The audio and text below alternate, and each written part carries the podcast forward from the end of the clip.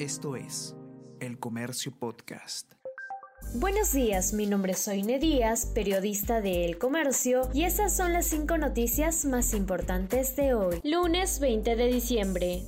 Detectan cuatro casos de la variante Omicron en Lima. El MINSA informó que los pacientes se encuentran estables y aislados en sus domicilios. Hay otros dos casos sospechosos. El Ejecutivo evalúa nuevas medidas para frenar avance del virus. En tanto, Piura reporta alza de muertes y ocupación de camas UCI. Sistema de salud podría colapsar ante mayor propagación.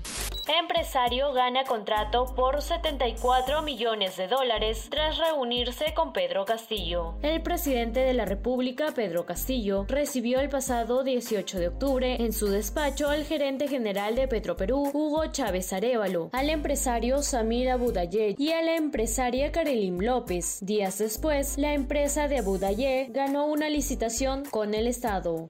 Hay casi 3.000 trabajadores en la planilla del Congreso. La unidad de periodismo de datos de Comercio revisó la planilla congresal y al realizar comparación del último quinquenio, se determinó que en el actual periodo 2021-2022, en promedio, existen 23 empleados por cada legislador, cifra similar a la gestión 2016-2019. Especialista sostiene que se deben revisar los perfiles de los puestos.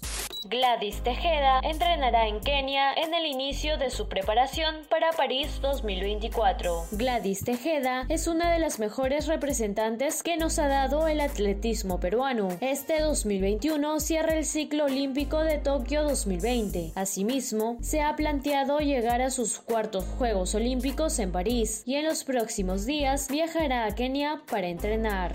Gabriel Boric es elegido presidente de Chile. Contabilizados el 99% de los votos, el izquierdista Gabriel Boric obtiene 55,86% de los sufragios, más de 11 puntos, sobre el ultraderechista José Antonio Cast. Boric será el mandatario más joven en la historia del país.